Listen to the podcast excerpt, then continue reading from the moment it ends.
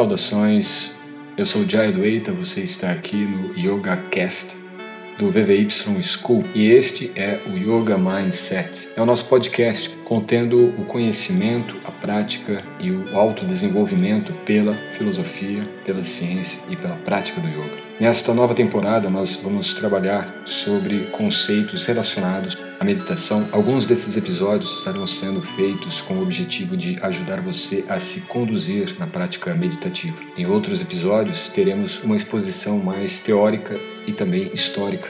E se quiser participar destas práticas meditativas conosco, na descrição deste episódio você encontra o link da nossa lista onde receberá o acesso. Aguardo você Boas práticas, bons estudos.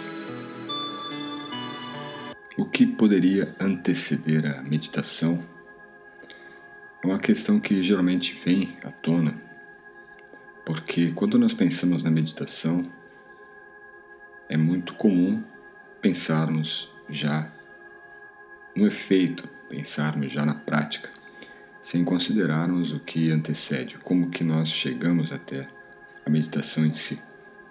Dentro do próprio sistema de yoga existe ali uma descrição muito clara do método ou do sistema, onde nós temos o elemento concentração como aquele que antecederá a nossa prática meditativa propriamente dita.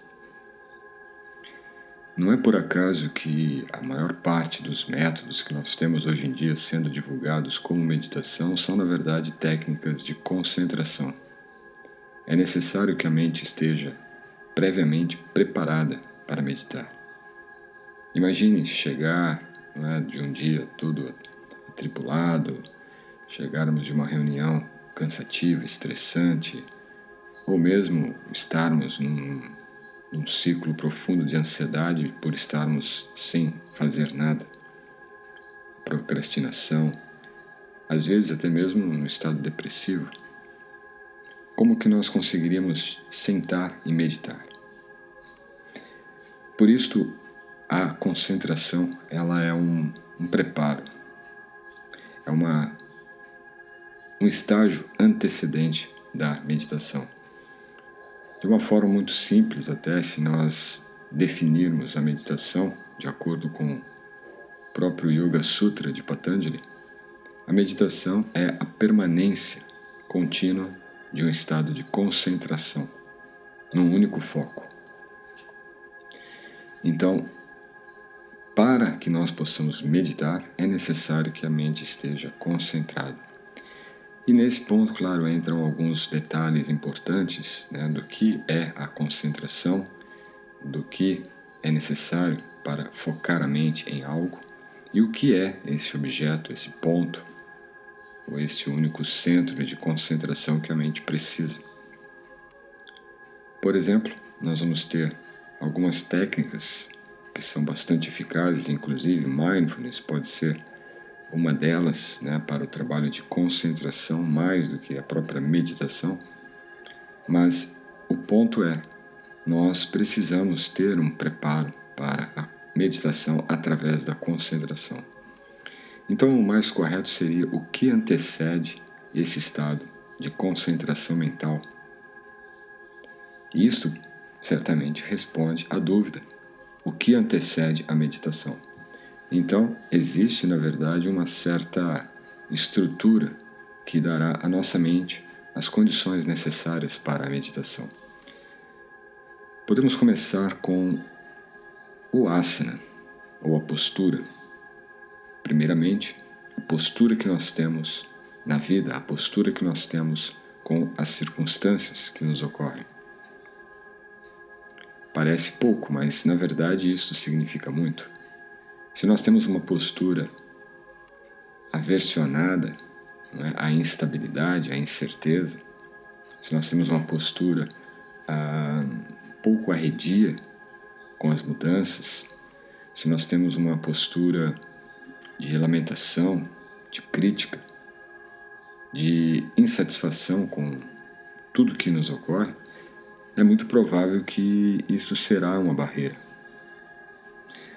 O asana ou a postura, ela começa com um estado mental, um estado de posicionamento perante a vida, perante o Ser Supremo. E depois disso, naturalmente, há a postura propriamente dita, a postura física do corpo, a estrutura a dinâmica da energia que fluirá em nosso corpo, ao mesmo tempo o domínio que nós podemos assumir sobre o corpo a partir de uma postura. Basicamente, quando nós estamos numa postura de yoga, uma postura, mesmo uma postura simples, se você já conhece, certamente conhece Siddhasana e sabe que Siddhasana é uma postura simples, é uma postura bem introdutória, porém é uma postura também avançada. Você pode praticar o asana de Siddhasana desde o início e você continuará praticando. Daqui ainda 40, 50, 80, 100 anos você ainda estará praticando este asana, porque é um asana essencial na prática de yoga. Mas, considerando Siddhasana, você sentirá em seu corpo o alinhamento da coluna, sentirá em seu corpo o fluxo de circulação sanguínea no quadril, tronco, hum, também nas pernas, nos pés. Você sentirá também um melhor estado de concentração mental. Quer dizer, o asana tem como finalidade primária favorecer o fluxo sanguíneo e também o fluxo prânico. Não é somente a dimensão física que é trabalhada em nosso corpo durante o asana. Ele melhora também a dinâmica de energias mais sutis, como a energia prânica, como a energia do seu pensamento, como a energia que será canalizada para um foco, para a concentração de sua mente. Então existe uma postura que nós temos que ter com a vida para que nós não fiquemos barrados né, pelas é, situações como a ansiedade, como o medo, como a incerteza, a insegurança. Então, acreditar que a cada instante é um novo instante para nos reposicionarmos na realidade. E isto, naturalmente, de um estado mental, de uma postura mental, também vem para o estado físico, o estado da postura física do nosso corpo, né? Postura, no asana. E então isto favorece algumas dimensões, desde uma dimensão mais densa do corpo, como também uma dimensão mais sutil da energia e, consequentemente, uma dimensão mental, psicológica, que aí sim seria já o estado da concentração. Além desse aspecto do asana, também antecede a concentração o aspecto respiratório, do pranayama. Quer dizer, se nós temos uma respiração muito inconsciente, uma respiração quase que intuitiva, ou mesmo uma respiração acelerada, descompassada, isto não contribuirá para que, mesmo estando numa postura, possamos ter um foco, possamos ter uma concentração. Então é necessário que nós tenhamos o controle da respiração. E controle, digo aqui, em relação a você conseguir trabalhar uma expansão respiratória, você conseguir controlar o ritmo de inalação e o ritmo de exalação, podendo também trabalhar o ritmo ou o tempo de permanência em retenção, isto é, sem respirar. Mas principalmente para o trabalho de concentração é necessário ter um ritmo, ter uma sequência mais coordenada de sua inalação e de sua exalação. Então existem técnicas, são várias técnicas respiratórias que podem contribuir para isto. Quando nós temos então a postura física, que está sendo coordenada por uma postura mental, e passamos então a coordenar o fluxo respiratório dentro desta postura, nós estamos melhorando toda a dinâmica, estamos otimizando a integração de corpo físico e corpo energético a dimensão física e a dimensão energética do nosso ser. Isto cria então uma dinâmica muito favorável para o estado mental. Um ponto ainda a se concluir aqui dentro da ideia da respiração é pensar justamente no que nos tira da concentração a partir da respiração. Se nós estamos ansiosos e você para e observa a sua respiração, você notará que ela está acelerada também. A respiração acelerada acelera os pensamentos. E acelerar os pensamentos significa trazer mais conteúdo mental, mais conteúdo instável. É como você estar diante de um videoclipe e depois você passar para um filme, talvez de um Igmar Bergman, onde tem cenas de às vezes 3, 5, 10 minutos, uma cena. Então você tem ali diferentes ritmos de cenas.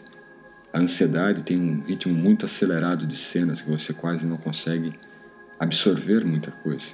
Isto cria mais ansiedade. Agora, quando você faz um processo respiratório mais lento, longo, profundo, expansivo, é como se você tivesse uma cena mais longa, uma cena mais parada, uma cena mais concentrada. Note, ali já começa um processo de concentração da sua mente. E naturalmente o que virá depois disto, desse estado de concentração respiratória e domínio da postura, é a facilidade de se absorver na introspecção justamente esse momento em que há esta parada de cena, quando você consegue ter uma cena mais lenta, uma cena mais pausada. Porque quando nós fazemos o processo de introspecção, nós estamos, na verdade, retirando a nossa atenção dos objetos dos sentidos, de tudo que pode estimular o nosso ato de lançarmos-nos para fora. O lançar-se para dentro é justamente um processo de recolher os sentidos, de controlar os sentidos que estão em contato com os estímulos externos, os sons, as formas, os aromas. Isso é essencial no processo da meditação e é, sem dúvida, o passo importante para fazermos esse, esta migração do ambiente externo, da dispersão, para o ambiente interno, da concentração. A partir da, do estágio da introspecção, que é chamado de pratyahara, é que nós começamos então a dimensionar o foco que nós queremos ter num único objeto. Na introspecção, nós temos que ter um direcionamento de integração numa única finalidade. A introspecção não é um refúgio para ficarmos delirando em imaginação, em hipnose, pensamentos aleatórios, a introspecção é para direcionar. É como se você estivesse diante de um palco e que de repente todas as luzes se apagam e tem apenas um único canhão de luz, um único foco ali na pessoa, no, no palco, no ator principal, de repente, na cena principal. Entende? Então todo o foco está numa única cena, num único passo, num único ponto. Isto ainda na introspecção, porque você tirou os seus sentidos dos estímulos externos. Então você está com os estímulos pausados. O único direcionamento aqui é a respiração e a sua atenção. Você coloca o foco, aquele canhão de luz que está lá no palco, é agora o seu foco de consciência. E naturalmente, para quem medita, tem já um foco direcionado. Nesse processo de introspecção, ele já tem um direcionamento.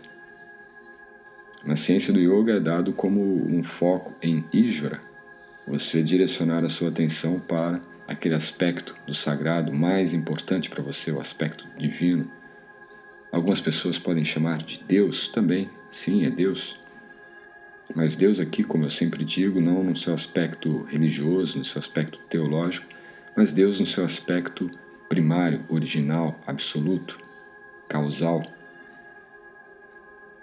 O aspecto de Deus que pode dialogar com todas as diferentes religiões sem ser algo no sentido ecumênico, mas sim no sentido primário e ontológico. Então é nesse direcionamento que nós faremos o processo de preparação da nossa mente para a meditação. Porque na introspecção começamos então a trabalhar um foco, um direcionamento da atenção, um direcionamento da consciência para então iniciarmos o estágio 6 do processo de yoga, de Astanga Yoga, que é definido então como Dharana. Dharana é a concentração. Então a concentração é quando nós ocorre quando nós conseguimos ter um único foto, foco estabelecido. Quando você tem um único foco definido e se concentra nesse foco, você migra já do estágio de introspecção para o estágio de concentração. Quer dizer, a concentração ocorre primeiramente interna, no campo interno. Para que nós possamos ter um foco, uma concentração num objeto, por exemplo, ficar olhando um objeto externo, é necessário que haja já um foco interior, uma concentração interior. Senão, aquele objeto no qual nós estamos focando, ele irá também se tornar uma distração. Isso é uma grande falha. Muitas vezes existem técnicas de concentração que dão a você, por exemplo, ficar concentrado no relógio, ficar concentrado numa imagem, ficar concentrado num objeto da natureza. Você está sem passar pelo processo de pratyahara, da introspecção. E naturalmente essa, essa concentração será um pouco impermanente. Você não conseguirá permanecer nela por muito tempo. Por isso que também mindfulness existe né, como um, método fácil e, e prático, porque ela vai também exigir de você uma atenção, você vai trazer a sua atenção para elementos mais pessoais, elementos mais próximos e até introspectivos. E então, nesse processo da introspecção, é que nós começamos a definir e estabelecer essa migração para o estágio seguinte, que é a concentração. E naturalmente, a concentração, como eu disse no início, é um foco num único ponto. Não existem vários pontos, não é se concentrar em várias coisas ao mesmo tempo. É o foco num único ponto, num único objeto, num único destino. E quando esta capacidade de concentração ela não é desfeita, por exemplo, você está no trabalho de exercício dessa concentração e mesmo depois que você conclui, você vai para suas atividades corriqueiras, de repente para o seu trabalho, para seus afazeres domésticos ou para as suas atividades de lazer, de treino, o que for. Mas você tem uma facilidade de retornar a esse estado de concentração sem ter que necessariamente estabelecer a postura, sem ter que necessariamente forçar a concentração também respiratória ou o controle respiratório, porque tudo isso já está, de certa forma, estruturado para você em sua consciência, em sua mente. Então você tem uma certa facilidade de, mesmo diante de uma situação adversa, como de repente ficar preso no trânsito, você volta para esse estado introspectivo, resgata sua concentração e mantém o foco. Quando nós conseguimos manter esse foco continuamente, nós então migramos para o estágio meditativo. A meditação, então, como disse também no início, é quando nós conseguimos manter um momento de concentração continuamente.